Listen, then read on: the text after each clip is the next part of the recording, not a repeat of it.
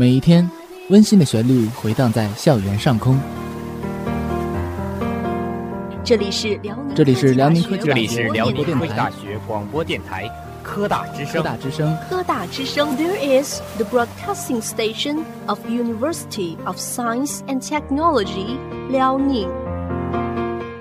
因为用用心，所以动听。听，FM 七十五点五兆赫，科大之声，听出你的感觉。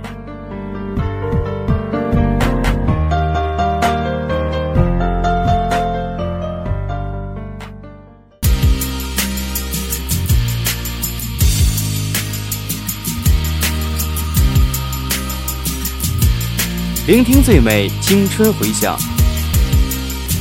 沉醉校园生活乐章，我们的青春在彼此经历中歌唱。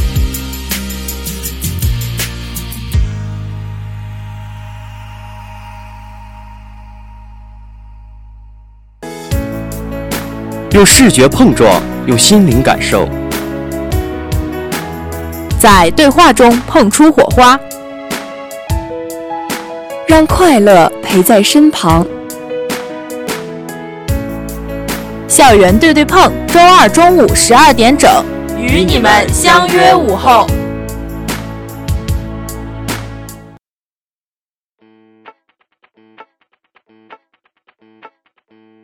亲爱的听众朋友们，大家中午好！现在是北京时间中午十二点整，欢迎大家收听《校园对对碰》，我是你们的老朋友王家豪。我是你们的老朋友李嘉欣，欢迎大家在喜马拉雅 FM 或者是苹果播客中搜索辽宁科技大学科大之声，订阅我们，第一时间收到我们的广播内容。每天科大都有新鲜事儿，每天科大都有新闻。三月三十一日，辽宁科技大学校团委主办、校学生社团联合会承办的“地球熄灯一小时，开启我们的六十加生活”主题活动在博雅广场举行，向全校师生及周边居民传递低碳环保的生活理念。夜幕降临，博雅广场闪烁起星星点点的荧光，在动感的音乐声中，荧光夜跑拉开了活动序幕。近千名头戴牛角灯、手拿荧光棒的荧光人，从博雅广场出发，途经校医院、艺术学院、图书馆、建筑与艺术学院，最终返回博雅广场。沿途设置多个体能补给站，为奋力争先的参与者们补充体能。荧光夜跑的队伍浩浩荡荡，为科大的夜色增添了鲜亮的跃动。此后，各个学生社团为夜跑志愿者们准备了精彩的演出。演出中，激情的舞蹈、动听的歌曲、倾情的弹唱，以及现场观众朋友们的互动环节，都给台下的观众带来了无尽的欢乐。活动组织者介绍，本次地球一小时主题活动不仅呼吁广大师生节能环保，共创美丽科大，同时也倡导广大学生走下网络，远离电脑手机，走出宿舍，展示青春活力，走向操场，享受运动快乐。希望同学们不断提升身体素质，拥抱美好生活。四月三日，辽宁科技大学高温材料与镁资源工程学院在学院三楼三零一会议室举办专场联合招聘会。高美学院党委书记董德主持会议，院长罗旭东以及部分学院领导老师、部分毕业生参加招聘会。招聘会由学院党委书记董德主持。学院邀请了七家与无机非金属材料工程专业有关的耐火环保企业参会，提供了涉及九个专业、十七个岗位、八十余个用人需求。毕业生们积极应聘，招聘会现场秩序井然，部分2018届毕业生当场签订协议。招聘会后，院长罗旭东与参会企业进行深度交流，就无机非金属材料工程专业的发展和人才培养向企业进行介绍。并就校企联合培养本科生进行交流。参与招聘的公司对这次招聘会十分满意，希望将来可以和学校的联系更加紧密，进一步开展院企合作。四月四日，辽宁科技大学设计学专业与学科建设专家研讨会在校部四楼会议室举行，校长张志强与亚洲设计学年奖组委会及亚洲城市建筑联盟秘书长姚岭共同为 AAUA 国际设计学习中心揭牌。被邀请的相关专业及高校专家就学校设计学专业与学科建设进行了研讨。研讨会由辽科大副校长郭连军主持，学校发展规划处、教务处、科技处、外事交流处、建筑与艺术设计学院相关同志参加会议。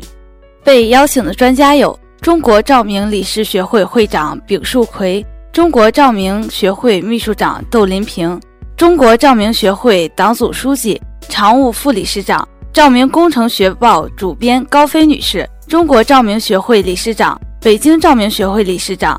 清华大学建筑设计院总工徐华，中央美术学院建筑学院副院长、教授、博士导生，北京视觉艺术高精尖创新中心执行副主任常志刚，中国照明学会装饰照明协会主任查志祥，亚洲设计学年奖组委会以及亚洲设计城市建筑联盟秘书长姚岭。研讨会的目的是高标准、高起点，建设照明设计平台。使之成为建议学院的特色和学科支撑。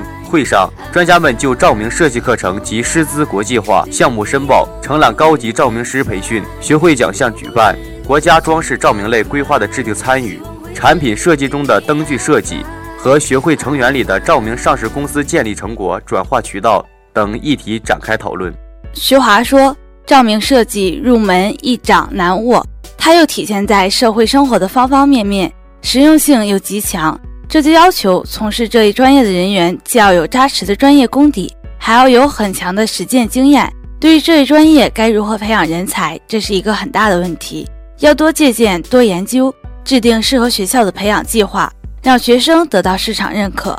高飞就照明设计的发展趋势发表意见，他认为，由于照明设计是一个新兴学科，归属到哪个学科门类，学术界还有很多争议。而且社会又急需这方面人才，需要开设这个专业的高校，认真研究专业定向和学科发展问题。在两个多小时的研讨中，专家都纷纷发言，提出了很多可行性的意见和建议。张志强代表学校对出席研讨会的专家们表示欢迎和感谢。他表示，学校会认真听取各位专家意见和建议，将组织专门力量来研究专家们提出的问题。结合学校自身的特色，制定出科学的建设规划，切实提高设计学专业与学科建设的水平。他希望专家们继续支持学校的专业设计和学科发展，并在更多的领域里与学校开展交流与合作。四月八日，学校举行的第二届大学生创新创业年会暨创新创业成果教育展。这是贯彻落实国务院办公厅关于深化高等学校创新创业教育改革的实施意见的具体举措，也是贯彻落实习总书记在第十二届全国人大第五次会议上辽宁代表团审议时重要讲话精神的自觉行动，更是推进学校加快转型发展走内涵式发展道路的大胆实践，反映了学校深化改革的决心和意志。应该看到。近年来，学校坚持创新引领创业，创业带动就业，主动适应经济发展新常态。但是，面对习近平总书记提出的三个推进要求，尤其是面对学校转型发展新任务，深化创新创业教育改革的步伐必须加大，要全力以赴构建以提高人才培养质量为核心，以创新人才培养机制为重点，以完善条件和政策保障为支撑的创新创业教育体制机制，促进我校教育教学与经济社会发展紧密结合，加快培养具有一定规模、富有创新精神、勇于投身实践的创新创业人才，为建设创新型国家做贡献，增强教师创新创业的教育意识和能力，鼓励教师将创新创业与专业教育相结合，开设创新类课程来培养学生的创新思维，在日常教学中融入创新精神、创业意识和创新创业思维和能力的培养。鼓励教师在自己科研和创新创业的同时，基于科研项目带动学生创新创业，让学生早进实验室，早进科研队伍。以培养学生的协作正观和创新能力，鼓励教师积极开创创新训练类课程，突出培养学生的创新思维、意识和能力，保证各院系有一批经验丰富、积极热心的优秀教师，能为学生创新创业实践活动和参赛项目提供指导，培养学生创新创业的意识和能力，丰富创新创业课程体系，提高现有的创新创业指导课的课程质量和教学效果。增设新的创业研究、创业动力、创业实践、创业管理等课程，实施科研优势转化，依托学校科研优势，以及优秀科研成果固化为教学内容，以培养学生的创新意识。通过创新创业竞赛催生创新创业成果，鼓励并支持学生积极参加大学生创新创业训练计划、挑战杯、全国大学生课外学术科技作品竞赛和创业计划大赛、互联网加大学生创新创业大赛等各级各项竞赛。整合校内竞赛资源，组织各类大赛，建立学院、学校、校外等多维度竞赛服务体系。通过竞赛，让学生与校内外企业等优秀人员交流切磋，不断完善项目和团队，培养创新创业能力，催生优秀项目和成果，形成协同育人的体系和机制。深入实施卓越工程师教育培养计划，深入实施卓越工程师教育培养计划产教，融合协同育人行动计划等，有效开发、整合和集聚社会各类资源，形成校校协同、校地协同、校企协同的创新创业育人机制。促进人才培养，健全平台体系，建设优质实验室并实施开放，保证各教学和科研实验室均能对学生的创新创业活动实施开放管理，为创新创业研究和实践服务。建设大学生创新创业园，构建智创空间、创业孵化器等创新创业活动场所，打造功能齐全、配套支持到位、服务贴心便捷、创新创业联动。技术资本融合，资源连贯畅通，学生创业良性的互动创新创业生态系统，积极向企业推介学生创业项目，支持企业对项目和团队进行考察和指导，进而开展全方位的合作，帮助学生将创意创新创业的梦想变成现实。积极争取省市等地方政府和行业企业支持。促进学生创新创业项目对接、落地转化、知识产权交易、项目融资，提供生产经营场所和企业孵化服务，提高孵化成功率，努力实现产业化。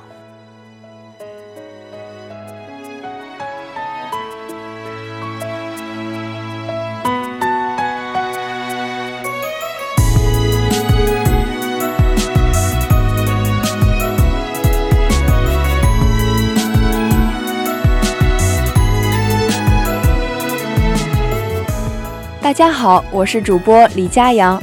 亲爱的听众朋友们，大家好，我是主播杨颖。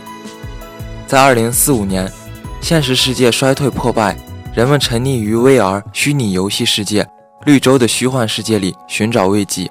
马克·里昂斯饰演的绿洲创始人临终前宣布，将亿万身家全部留给寻获他隐藏的彩蛋的游戏玩家。史上最大规模的寻宝冒险就此展开。由太医谢里丹饰演的男主角韦德沃兹和数十亿竞争者踏上奇妙而又危机重重的旅途。为了这样一个呈现虚拟与现实交织、令人眼花缭乱的庞大未来世界，此次《头号玩家》采用了动作捕捉、实景拍摄和电脑动画三种制作形式。此外，还运用了 VR 工具进行拍摄。听着是不是十分感兴趣呢？清明档票房破六亿，《头号玩家》夺冠。红海成影史第二。数据上来看，《头号玩家》三天内收获四点零五亿，无悬念夺冠，累计票房达到九点九一亿元，八日就可以破十亿元。排名第二的是印度电影《起跑线》，收获一点零七亿。进口动画片《冰雪女王三：冰与火》以四千二百七十七万排名第三。清明档票房最高的国产电影是《爆裂无声》。档期内收获两千五百二十三万元，依然落后于上映两周的《环太平洋二：雷霆再起》的三千五百二十三万，挤进前五。值得一提的还有春节档冠军《红海行动》，目前上映已经超过五十天，在清明假期的第一天，本片的分账票房已达到三十三点八七亿，正式超过《美人鱼》的三十三点八六亿，成为中国影史票房第二名。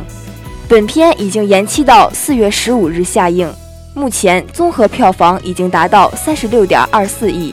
斯皮尔伯格的《头号玩家》终于不负众望，在国内上映一周，票房与口碑齐冲最高点，赢得网上嗨声一片。截止四日，票房已经突破七个亿。《头号玩家》用特效和情怀，成功给我们讲了一个成天宅在家、不读书、打游戏。最终完成华丽人生的故事。影片中看见了许多经典电影的影子，如《钢铁巨人》《哥斯拉》《闪灵》《鬼娃还魂》《异形》《超人》等。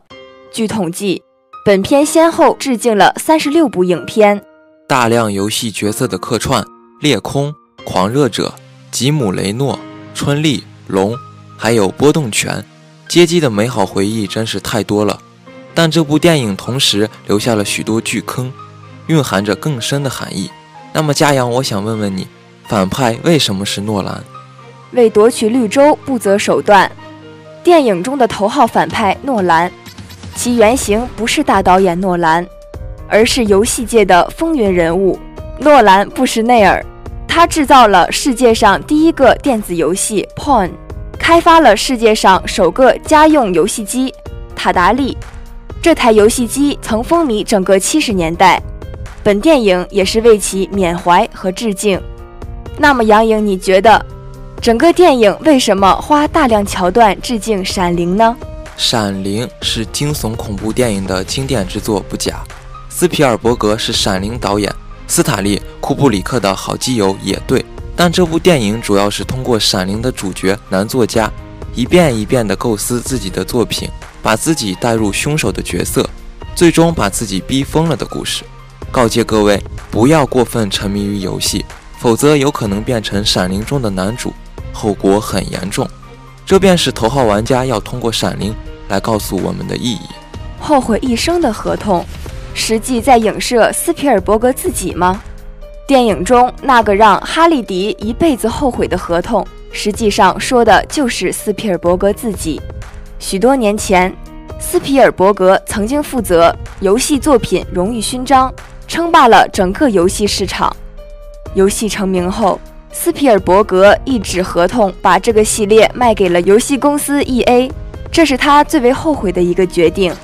在 E A 把这个系列做坏后，荣誉勋章被彻底抛弃。看完了以后，我知道大家为什么激动了，因为爱。头号玩家是一种暗号，你为他激动，证明你也是那个被八十年代、九十年代流行文化启蒙过的人。你想起还是学生时代的自己。现实是坚硬又灰冷的硬壳，而游戏、音乐、电影是平凡生活的玫瑰花瓣。所以，当头号玩家把那些你痴迷过的东西全部复活时，你会想起第一次玩红白机的自己，第一次看蝙蝠侠的自己，第一次听迈克尔·杰克逊的自己，是多么快乐啊！我忍不住向身边的人说：“去看头号玩家吧。”他们很紧张地说：“别跟我剧透。”其实，头号玩家的故事是不怕被剧透的。故事的梗概再老套不过，被主角光环加饰的平凡男生打跑坏人、保卫家庭、拯救世界，顺便还谈个恋爱，交几个知心好友。故事发生在二零四五年，人口密度急剧增长，贫富差距巨大。狭窄破败的现实使得人们沉迷于名为“绿洲”的 VR 游戏的故事。戴上 VR 眼镜，穿上 VR 全感接触服，进入绿洲，你就进入了一个无比浩瀚、无比炫酷的世界。你可以成为任何形象，可以是超人，可以是春丽，也可以是绿巨人浩克。在这个虚拟世界里，你可以做任何事情。但现在，所有人都为了同一个目标而玩游戏。解锁已故游戏创始人埋在游戏里的彩蛋，掌管这个游戏世界，以及他留下的价值五千亿美元的绿洲股票。在这场竞技中，有人想通过模拟游戏规则控制全人类，有人质疑被虚拟环境抹平边界的真实边界已经异化了，等等，这是不是太严肃了？头号玩家可没那么沉重。斯皮尔伯格最擅长的就是化繁就简。在斯皮尔伯格眼中，人性是多彩的，有贪婪，有邪恶，有美丽。他始终对人类和世界报以关怀和善意。他坚信，世界需要善良，保持博爱、善良与勇敢是一种伟大的能力。如果从故事逻辑上看，头号玩家是有很多的 bug，比如。最后，头号大反派在要扣动扳机的那一刻，看到了男主角因找到彩蛋而感动落泪，他居然就迟疑了。但是这些 bug 都不重要，因为剧情太紧凑了，你根本没有时间吐槽。尤其是金刚、哥斯拉、高达、闪灵、侏罗纪公园被巧妙地做成剧情的一小部分时，你只会说“我这也可以”。有影迷对这部电影的评价是，就像走进斯皮尔伯格的豆瓣。在绿洲五人组来到寻找彩蛋冒险的第二关时，他们进入了经典恐怖电影《闪灵》。当闪灵的场景像折纸一样摊开时，我第一次看《闪灵》时，那种心惊肉跳的感觉又回来了。而头号玩家让《闪灵》变成了 VR 游戏时，那对想和你一直玩、一直玩的穿着蓝裙子的诡异双胞胎姐妹出现时，你想起了《闪灵》所有的惊悚梗。但最让人着急的是，这几个绿洲玩家居然有没有看过《闪灵》的？这是头号玩家最妙的梗之一。一个没看过《闪灵》的人进入为主视角，结果各种被吓。他打开那个鲜血喷涌而出的电梯门时。坐在电影座上的我们都忍不住喊：“傻瓜啊，别去开那个门！”类似这样的经典致敬彩蛋，在影片中还有太多太多。为了谈妥每部电影的使用版权，想必头号玩家片方花了不少努力。好在他与华纳兄弟联合制片，可以大量使用华纳兄弟自己的 IP。为什么斯皮尔伯格要在头号玩家中致敬《闪灵》？这就和他为什么要在《头号玩家》中致敬《终结者》《钢铁巨人》《回到未来》等经典作品是一样的道理，因为爱呀。他把他爱的音乐、爱的电影、爱的动漫真诚地展现给你，伴着斯皮尔伯格的记忆，你也想起来第一次看《侏罗纪公园》，第一次玩超级玛丽，自己是多么的快乐。十几岁的青春期，不想跟父母沟通，不屑与同龄人沟通。只有沉浸在这些电影和游戏时，才觉得自己走进了一个安全、可爱、完全属于自己的世界。我觉得斯皮尔伯格甚至在《头号玩家》里植入了自己那个有些孤僻的游戏创始人。小时候一言不发地坐在地上玩单机游戏，他难道不是导演自己的投射？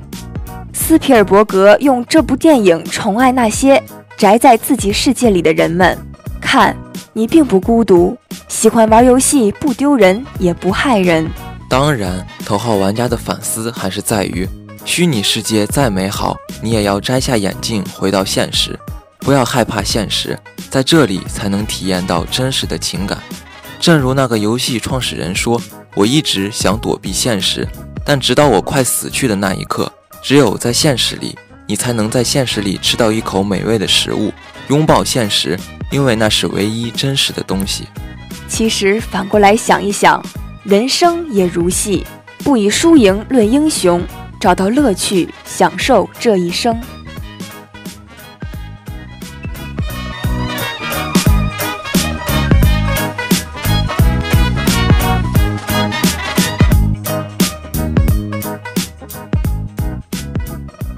大家好，我是主播江宇航，嘉欣啊。诗词大会现在特别火，有很高的人气。这不，四月四日，第三季中国诗词大会就有一个猛料。没错，在总决赛上，来自杭州的外卖小哥雷海为逆袭夺冠，而第二名是来自北京大学的文学硕士彭敏，第三名则是四川大学大学生韩莫言。主持人董卿是这样称赞雷海为的。我觉得你所有在日晒雨淋、在风吹雨打当中的奔波和辛苦，你所有偷偷的躲在那书店里背下的诗句，在这一刻都绽放出了格外夺目的光彩。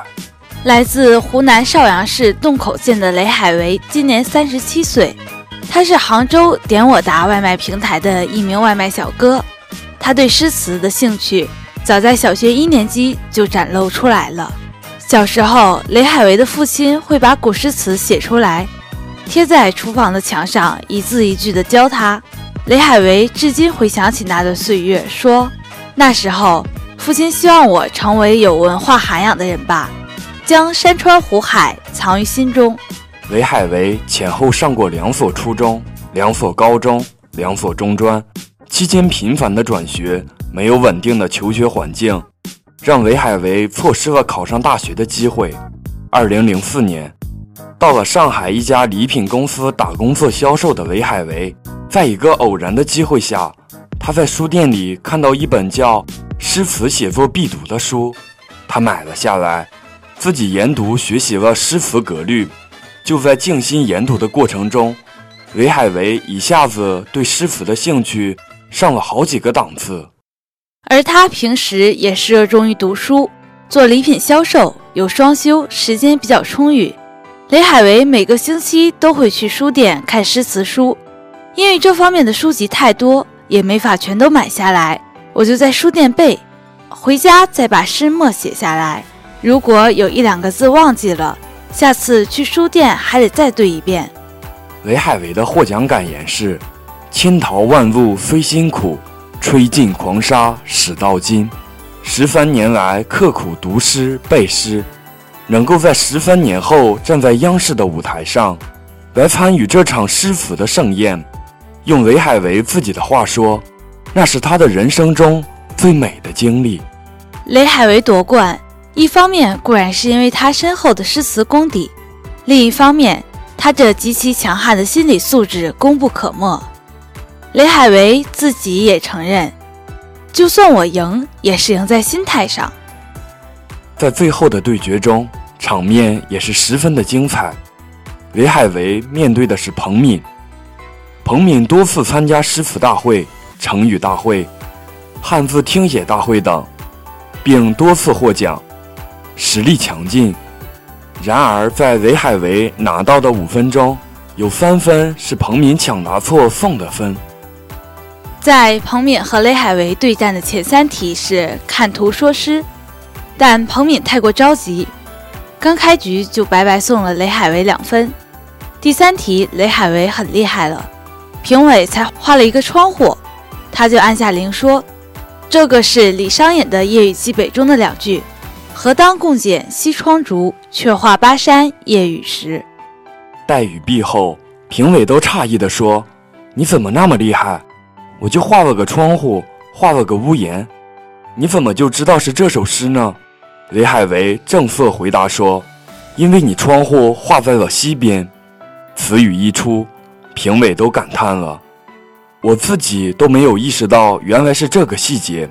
就这样。雷海为一下子得了三分。雷海为夺冠后，董卿都频频为他点赞，祝贺你，雷海为！你不仅战胜了所有的对手，你更战胜了你自己，更战胜了生活。你是一位生活的强者。听说节目播出后，有不少网友纷纷点赞。令所有人感动的是，这个外卖小哥对知识永远不停歇的汲取，平凡的生活里。拥有梦想，就是强者。本期的节目到这里就要和大家说再见了。如果您有您的故事想要与我们分享，欢迎联系我们，或者是登录我们的网站三 w 点 ustl 点 edu 点 cn 在线收听我们的节目。我们下期再见。本期播音：王家豪、李嘉欣。李佳阳、杨颖、江宇航，本期编导：翟秀文。